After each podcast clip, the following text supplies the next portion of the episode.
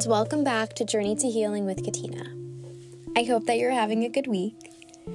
This week, I wish to dedicate my podcast episode to the lunar eclipse. So this past Wednesday marks the lunar eclipse, and you may have gotten a chance to look at it. I wanted to talk a little bit more about what this means for us energetically. Like when we're in school, we learn about what's happening with the Earth in orbit, with the lunar eclipse, and what that means from a view of science. But whenever we have a full moon, it's really we have a full moon every month. It's really this time of a new cycle. And in astrology and in the spiritual world, full moons are the start of something new.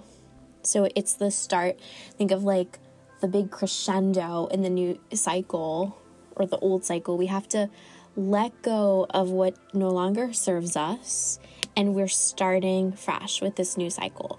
So when we have an eclipse, or in this case a lunar eclipse, this is an extremely powerful time to start this new cycle. So lunar eclipses are full of emotions and just this time of change. So before I start talking about eclipse, I just want you to take a moment and just notice if this week has felt differently for you. So you might have experienced more emotions or intense emotions. You may have been more tired. You might have been in a state of transition where you might be starting something new or finishing something up.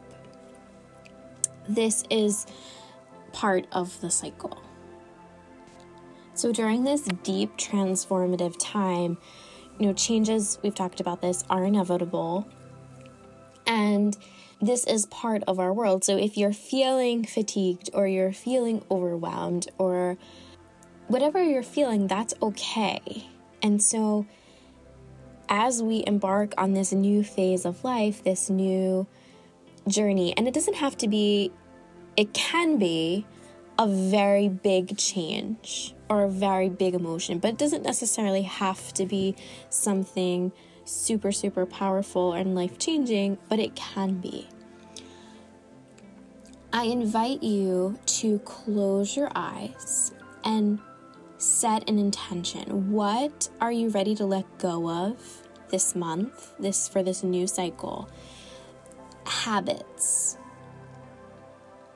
limiting thoughts or beliefs, relationships, jobs, something in your life that just isn't serving you. It could just be a simple commitment, like a standing appointment that you have on Mondays that just isn't working for you. Or it can be something really big. Right now, I know there's a lot of people selling their homes, that this is a time of change. This is a time of you're moving or you're starting a new relationship. This is big. So it can be really tiny or really large. What are you ready to let go of? And what are you ready to welcome? Those are the two questions that you want to ask yourself. And you might not have the answer right away, but I just invite you to close your eyes and just allow the present moment to kind of guide you. Let it direct you. What are you willing to let go of? What do you wish to welcome in? And you can keep repeating that to yourself.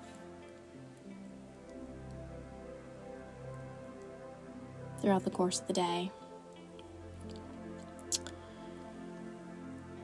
And now the last piece of this practice comes in, that we have to trust our higher self.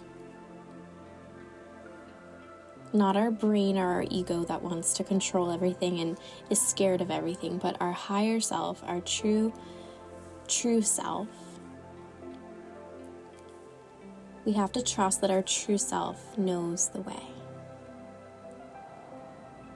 knows what the next step is. So what is this higher self? How do we identify the higher self from the voice that just keeps talking endlessly and is afraid of everything? Our higher self is not afraid. And sometimes our higher self talks to us discreetly and in times when we're in silence or when we're calm. So it could be first thing in the morning when we wake up. Or sometimes for others, it's first thing before they go to bed. Or when we have the moments of just pure presence. So when you find that your monkey mind isn't jumping around and you can either close your eyes, or sometimes it happens when you're driving, when you're really focused. That's when you can connect with your true self, when you're not bouncing back and forth with all the thoughts.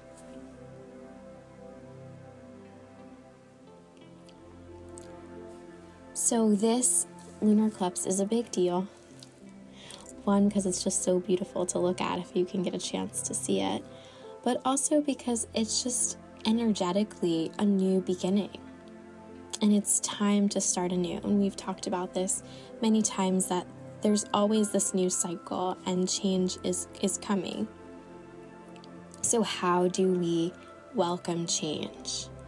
We welcome it with open arms, and we let go of what no longer serves us and trust that we know the way. Thank you for listening. Have a wonderful week. Namaste.